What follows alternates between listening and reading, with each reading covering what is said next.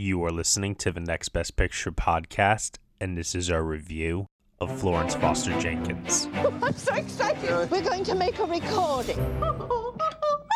Bravo! It was wonderful, Bunny. Want to try another take? Well, I don't see why. That seemed perfect to me. When I was 16 years old, my father told me that if I didn't give up music, he'd cut me off. Of course, he didn't understand. Music is my life. Cosme McMoon. That's me, sir. Maestro, this is the talented young man I was telling you about. And let's get started.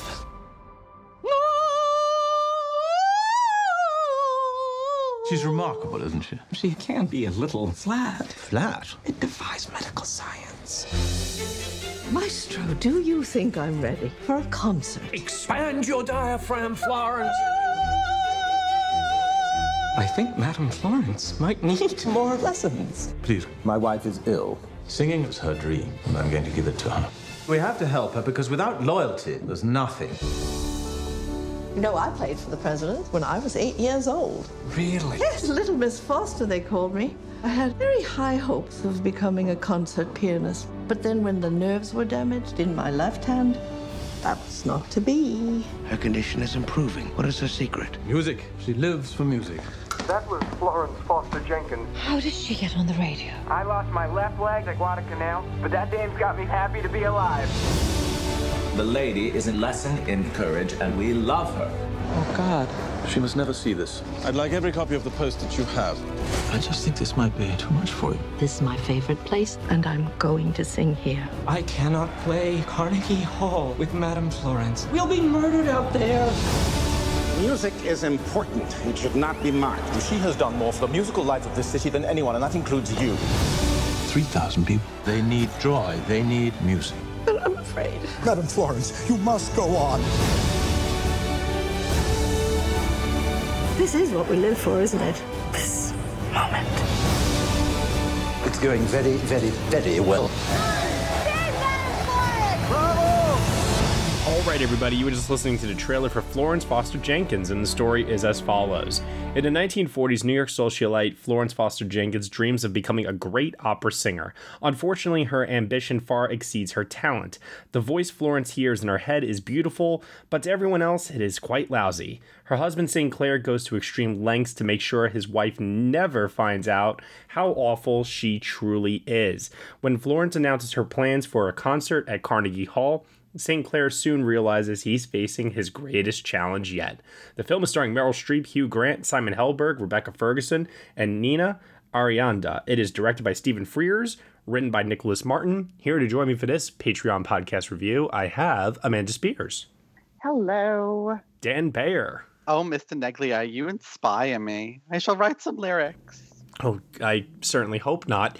And also Ryan C. Showers. Hey, everybody. All right, so welcome everyone uh, to get ready for it. Here it goes. Oh, review of Florence Foster Jenkins. That was. I'm sorry. I had to. I had to at least try. That was that. You could have warned us before you did that in my ear. God. Hey, you know what? There was no warning when I watched this movie, okay? And I had to endure what Meryl Streep put us through on this. So, but that's the thing about Florence Foster Jenkins, right? Uh, real life person, thought she had a great voice, and uh, oh, honest reality is that she did not. She was a laughing stock, but let's let's face it. But it was kind of like this weird sensation, almost kind of like uh, the room in many ways, where it's just so bad it's good, and now something like Cats, for example. in, in, a weird no, way. This is better than cats. That that's that's mean. No, no, but Florence, the person herself, in in regards to her voice. Okay. So, what I'm getting at here is that the movie, though, the movie is actually quite good. At least I thought it was. But what do you guys think of it? Why don't we hear from Dan Bayer first? Dan, what do you think of Florence Foster Jenkins? The the movie, I quite enjoy until the last five minutes. Ooh, interesting. All right, we'll have to dig into that in a little bit. I, I just like I I really dig what this movie is doing comedically. I think it um uses just about every trick in the book to ring comedy from nearly every scene that it has. Um, I enjoy Meryl's performance, even if I don't think it's particularly great. And I think Hugh Grant is legitimately great. But the those last five minutes just it it is this tonal dissonance with the rest of the movie that I I don't know that there was necessarily any way for it to work, but it definitely doesn't work this way. Okay. All right, fair enough. Hey, it's Kaley Cuoco for Priceline. Ready to go to your happy place for a happy price? Well, why didn't you say so? Just download the Priceline app right now and save up to 60% on hotels. So, whether it's Cousin Kevin's Kazoo concert in Kansas City, go Kevin, or Becky's Bachelorette Bash in Bermuda, you never have to miss a trip ever again. So, download the Priceline app today. Your savings are waiting Go to your happy place for a happy price. Go to your happy price, Priceline. Greetings from Evergreen Podcasts. We're rolling out a listener survey and we want to hear from you. The information in the survey will help us gather statistics and in turn make our shows more appealing to advertisers. I know most people don't like ads, but this is one of the only ways our shows make money and help keep their lights on. We promise it will only take a few minutes, but the impact on our podcasts will be tremendous. As a token of our appreciation, we'll randomly select one lucky participant each month to win an exclusive merchandise package from Evergreen Podcasts. Head to evergreenpodcast.com slash listener survey to help a show and possibly get some free stuff for doing so. We can't thank you enough for the support. Now back to the show. Uh, Ryan, what about you? Florence Foster Jenkins. I think this is a very sweet film, and um, the look of it is just ravishing. You know, the costumes are so well done, and the um, the sets are nice, um, and the performances, of course, keep keep the film afloat. And I don't think Hugh Grant has ever been better.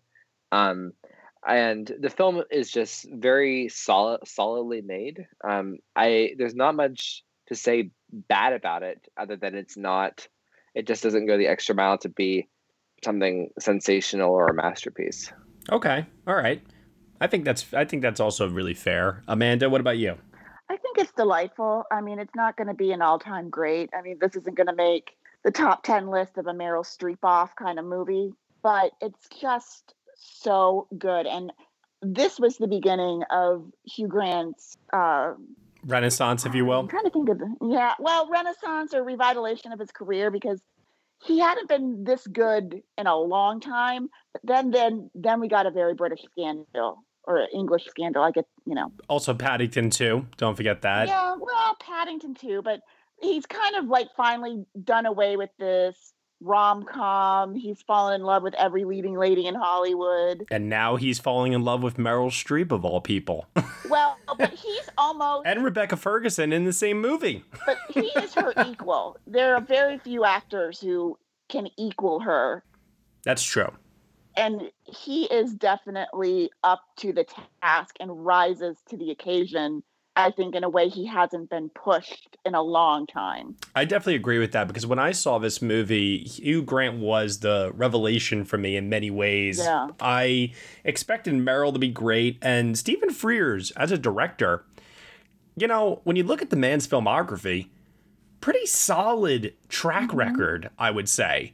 You know, Philomena, The Queen, and then you even go back like even further in his career, Dangerous Liaisons. And there's a bunch of others scattered throughout there. I mean, yeah, there's the occasional dud here or there, but for the most part, whenever Stephen Frears is attached to a movie, I definitely perk up a little bit and I get excited for what I'm about to see because usually it tends to be a solid movie. And I think that rings true here, but I agree with everyone that the performances of this are, are what really kind of elevates it because, you know, listen, Danny Cohen as a cinematographer, I've never been that big of a fan. I think a lot of his movies are always visually flat, unless if he's working with like Tom Hooper and then he's doing some weird Dutch angles and Ugh. other freaky shit. There and there's there's one scene where that comes into play here in this movie for a brief second. But, you know, Ryan mentioned the costumes. The costumes are lovely, Oscar nominated, and the movie just has a very nice flow to it.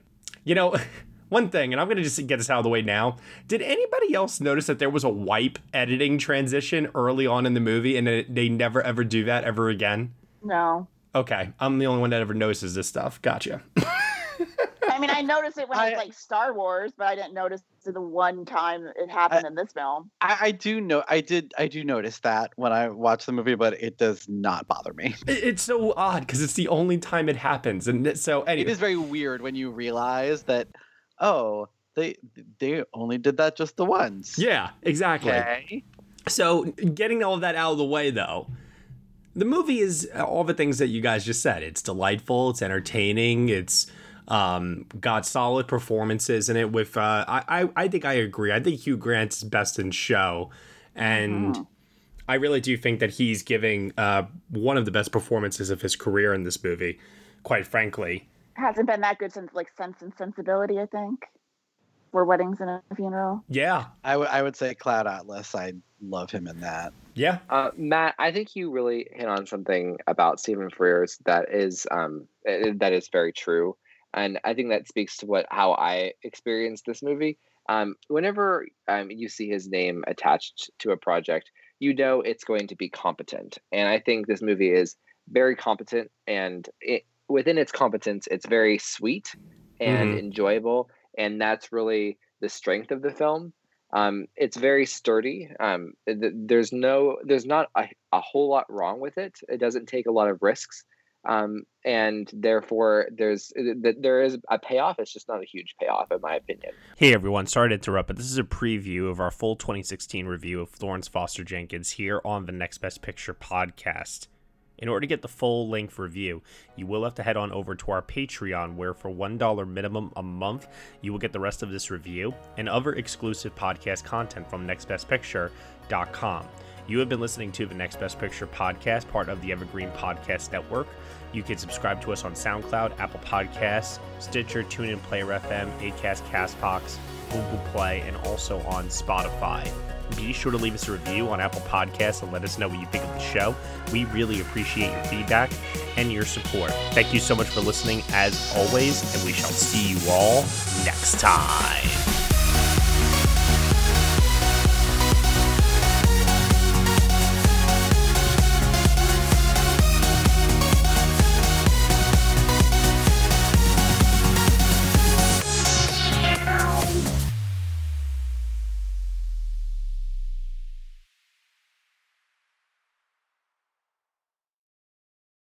This is Chris DeMakes, guitarist and vocalist for Less Than Jake, and host of Chris DeMakes a Podcast, a songwriting podcast where every week I'm joined by an amazing guest to break down the writing, recording, and release of one iconic song from their career.